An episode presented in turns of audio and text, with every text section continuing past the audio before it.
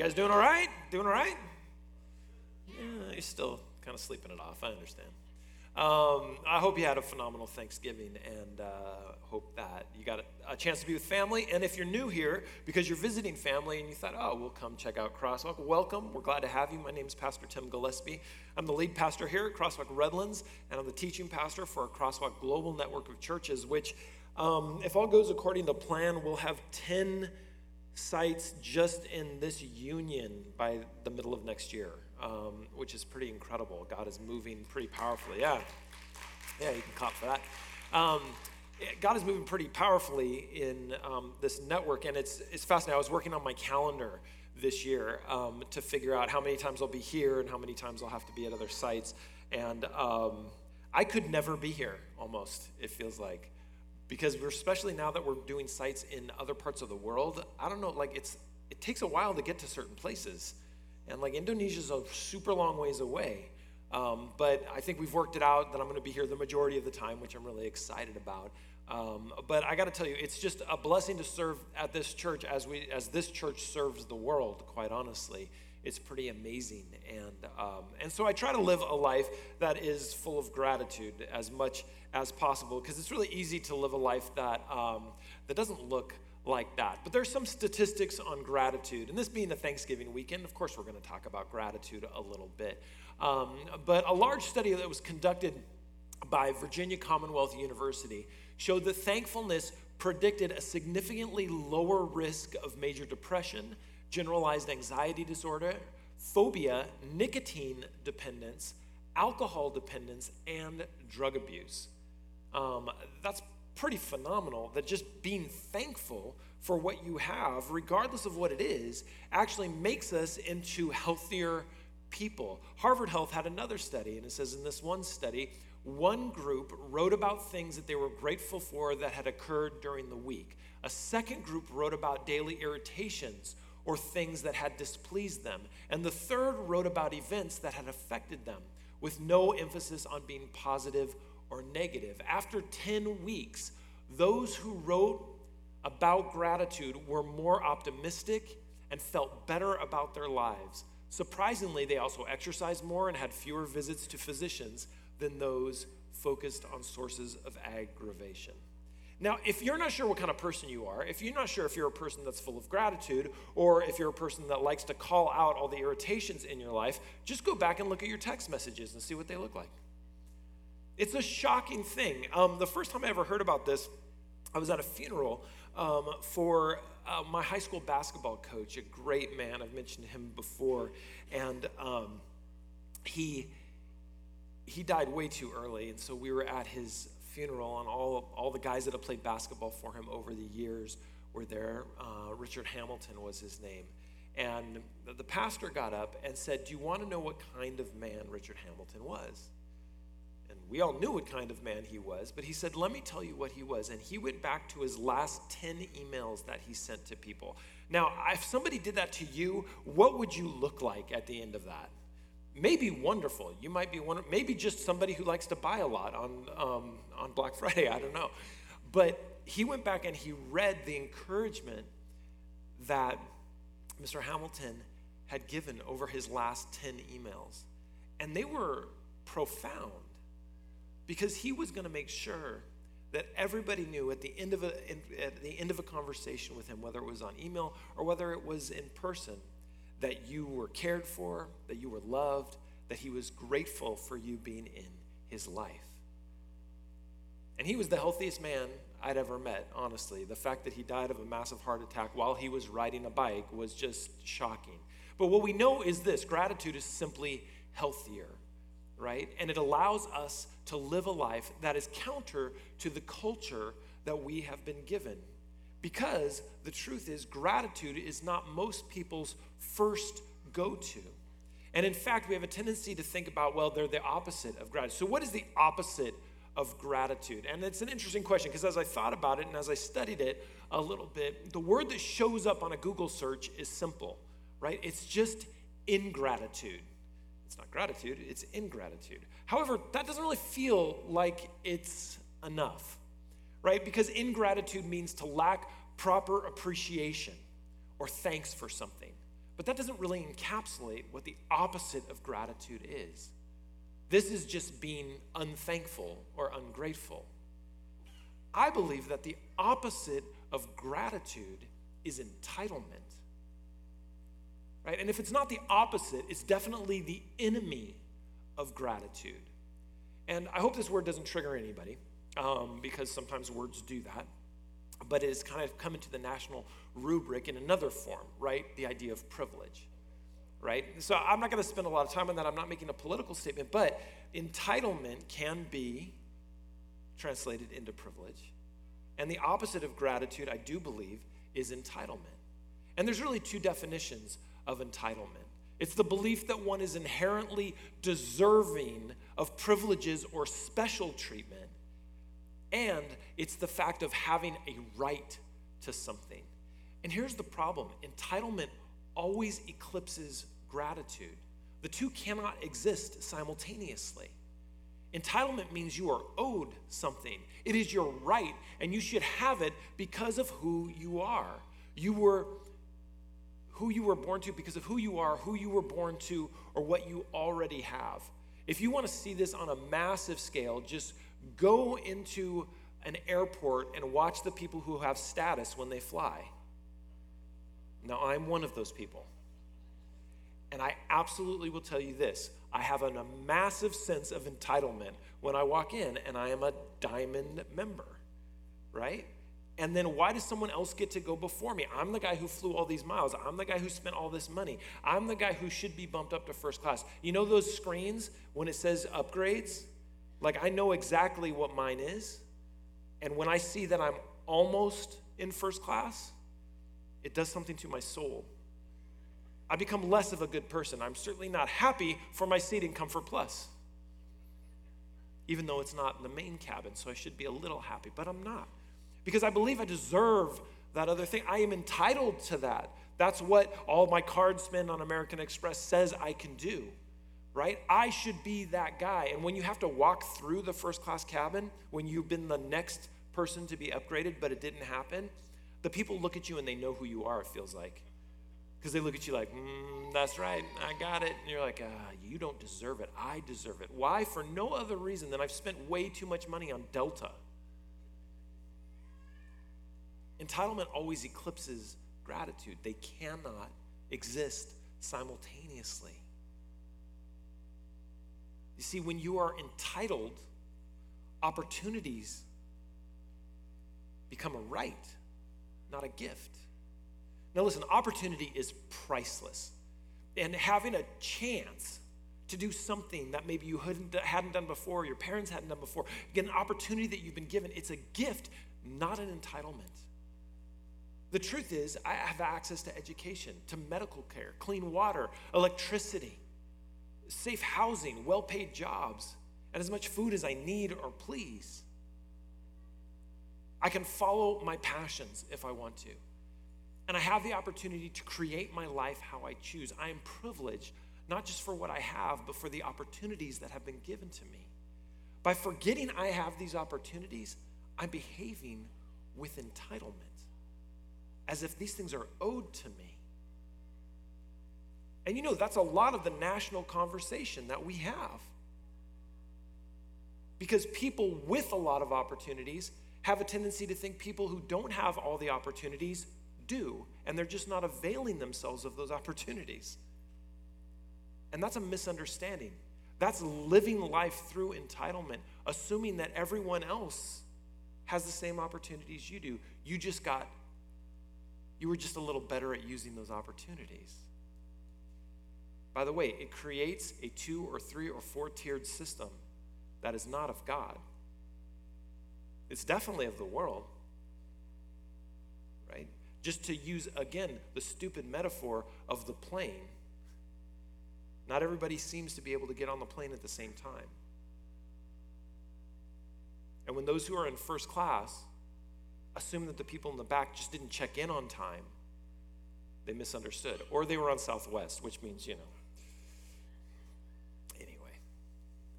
So Jesus speaks of entitlement, actually, right after he throws over the tables. Last week, Pastor Dave, and I hope you guys enjoyed Pastor Dave. He's such a phenomenal pastor, and we're so lucky to have him over in Chattanooga. He was with us last week, and he spoke about Jesus turning over, throwing over the tables.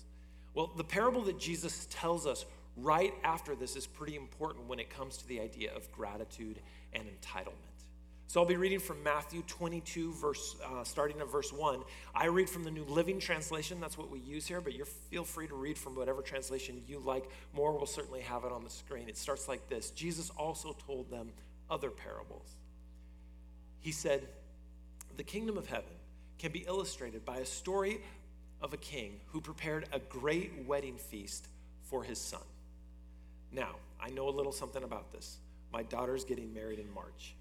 And so we are in the midst of wedding preparation. And I got to tell you, weddings don't just happen. Right? There's a lot of thought, there's a lot of care, and I'm learning this because I thought weddings just happened. I've been involved in like well over 200 weddings, and I just show up and the weddings are happening. It's great as a pastor. But there's a whole lot of work that goes into it, I have found out. Like you have to decide what kind of cutlery you're to use. You have to decide what tables, what shape you want the tables, like where everything's to be. It's a lot. So, the kingdom of heaven can be illustrated by a story of a king who prepared a great wedding feast for his son. So this is a big deal. And um, he's ready now.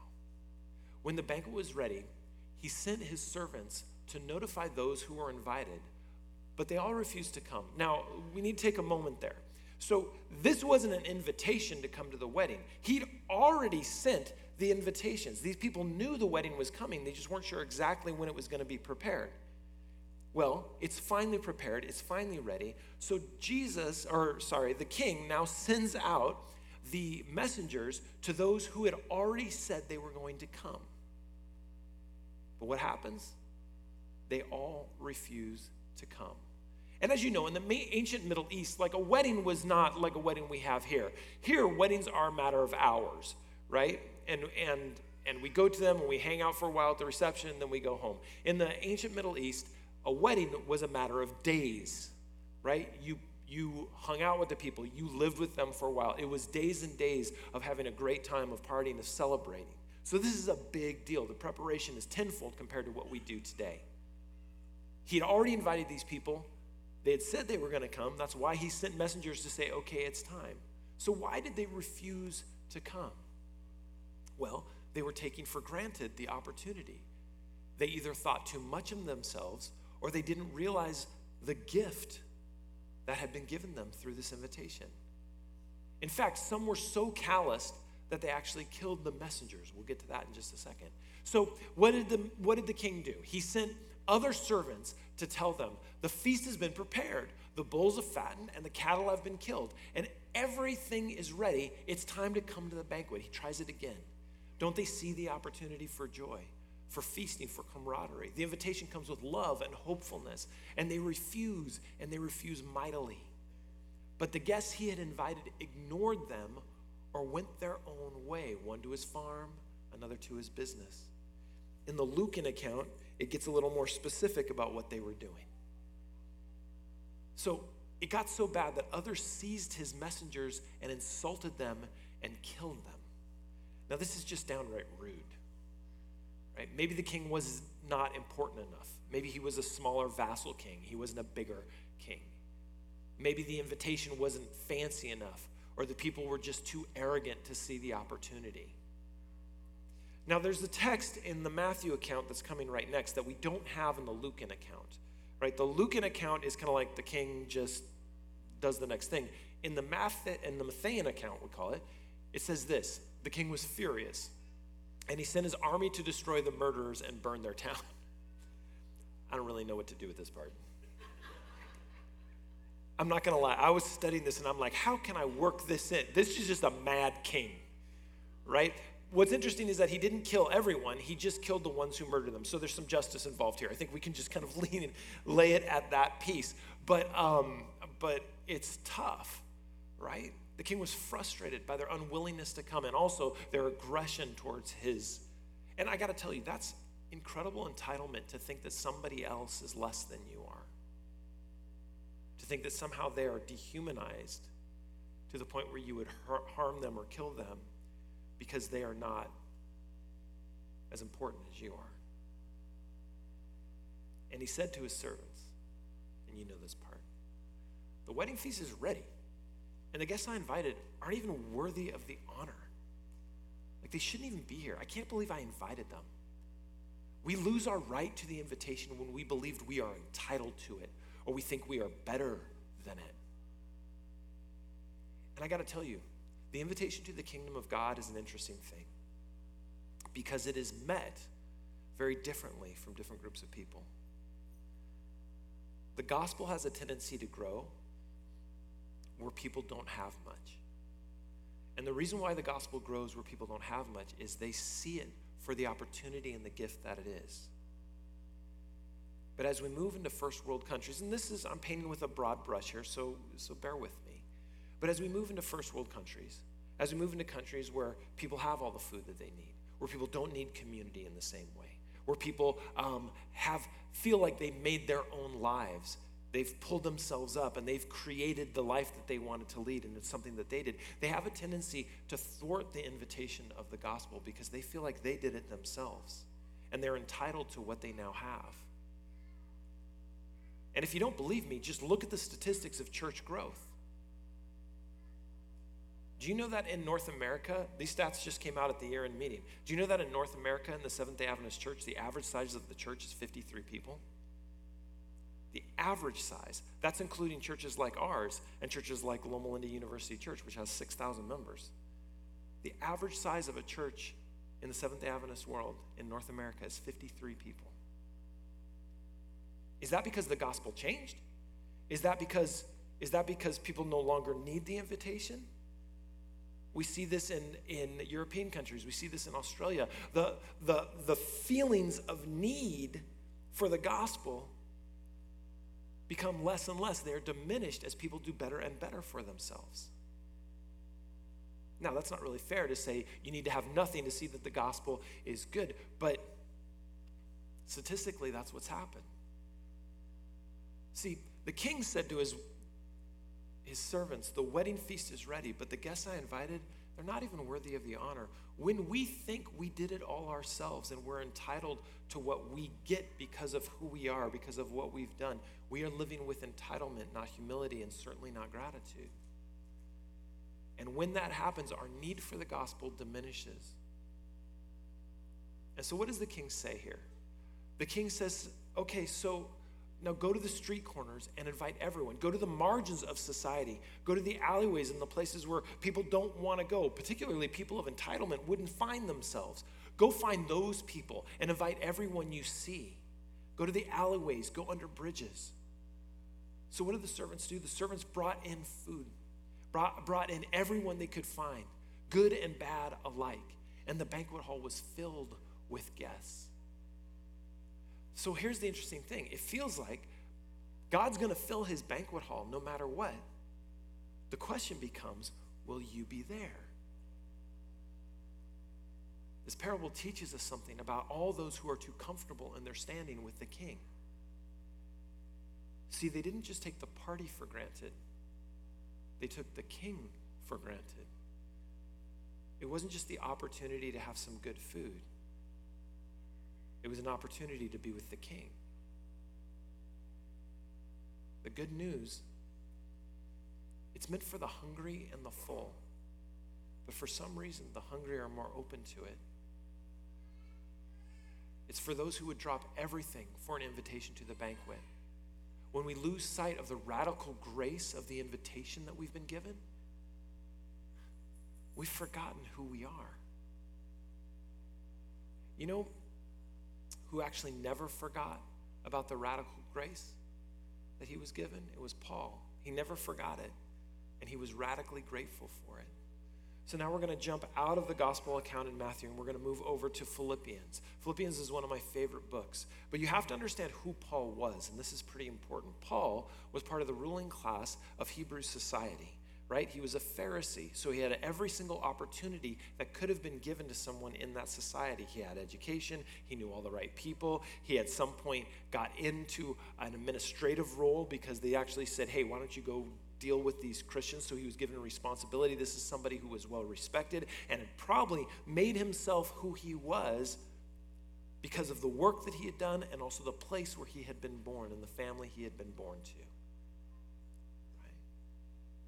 But then we find himself at the end of his ministry in the Mamertine prison in Rome, probably the worst place you could be in Rome, writing a letter to the Philippian church and writing an incredibly positive letter because he understood the grace that he had been given. And he understood how to live counterculturally through gratitude. So it says this in the Philippians 4 3. It says, And I ask you, my true partner, to help these two women, for they worked hard with me in telling others the good news. They worked along with Clement and the rest of my coworkers whose names are written in the book of life. So he's encouraging radical grace and invitation when it comes to those who minister with him, asking the Christians in Philippi to welcome and help Euodia and Syntyche and, and Clement and the rest of my coworkers. And he says, listen, we've been working hard, so just welcome them in because of what they've done for the kingdom. And then he says, always be full of joy in the Lord. I say it again, rejoice. Now, Paul is weirdly effervescent for the fact that he's writing from prison. He's like, this is great. And we know how these texts culminate, right?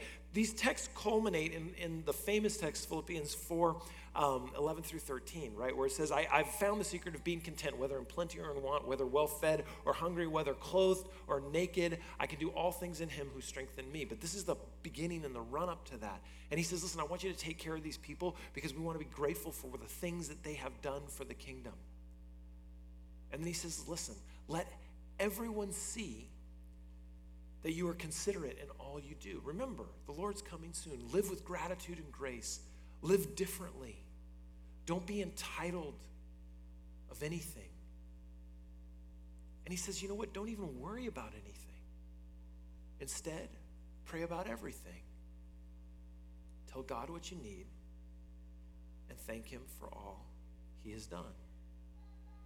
See, He understands his own invitation and opportunity to receive grace and to receive the invitation. He's like, listen, all we have, all we have is gratitude for what God has already done. Give to God what you need, but then he doesn't even say, and thank him for what he's about to give you. He just says, thank you for what he's done. You already have received enough to be grateful for. You've already received an overwhelming amount of love, of grace, of hope, You've, you've received an incredible amount of community, of family.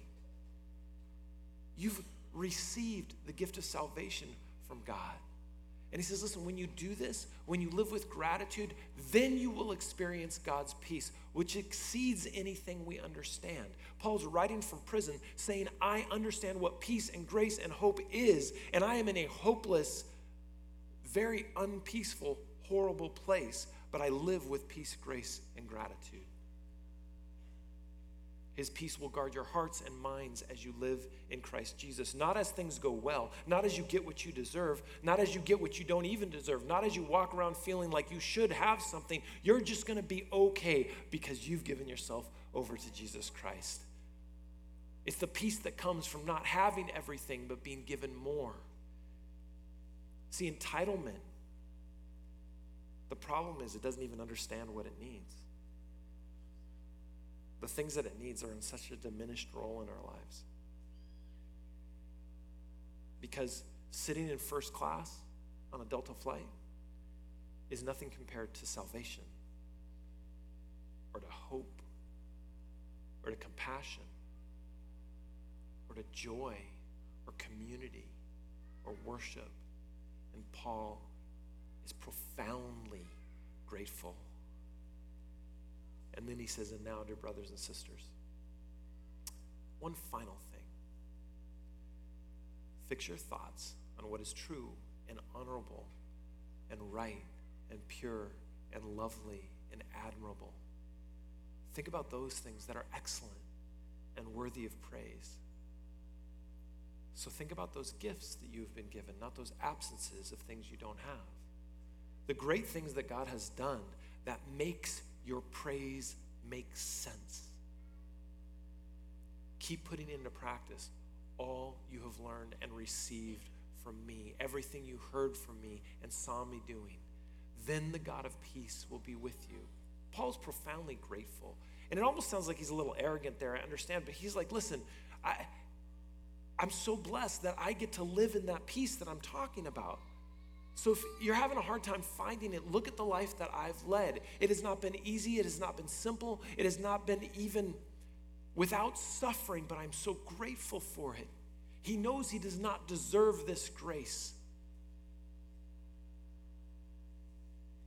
He is a model of gratitude, and he does know it.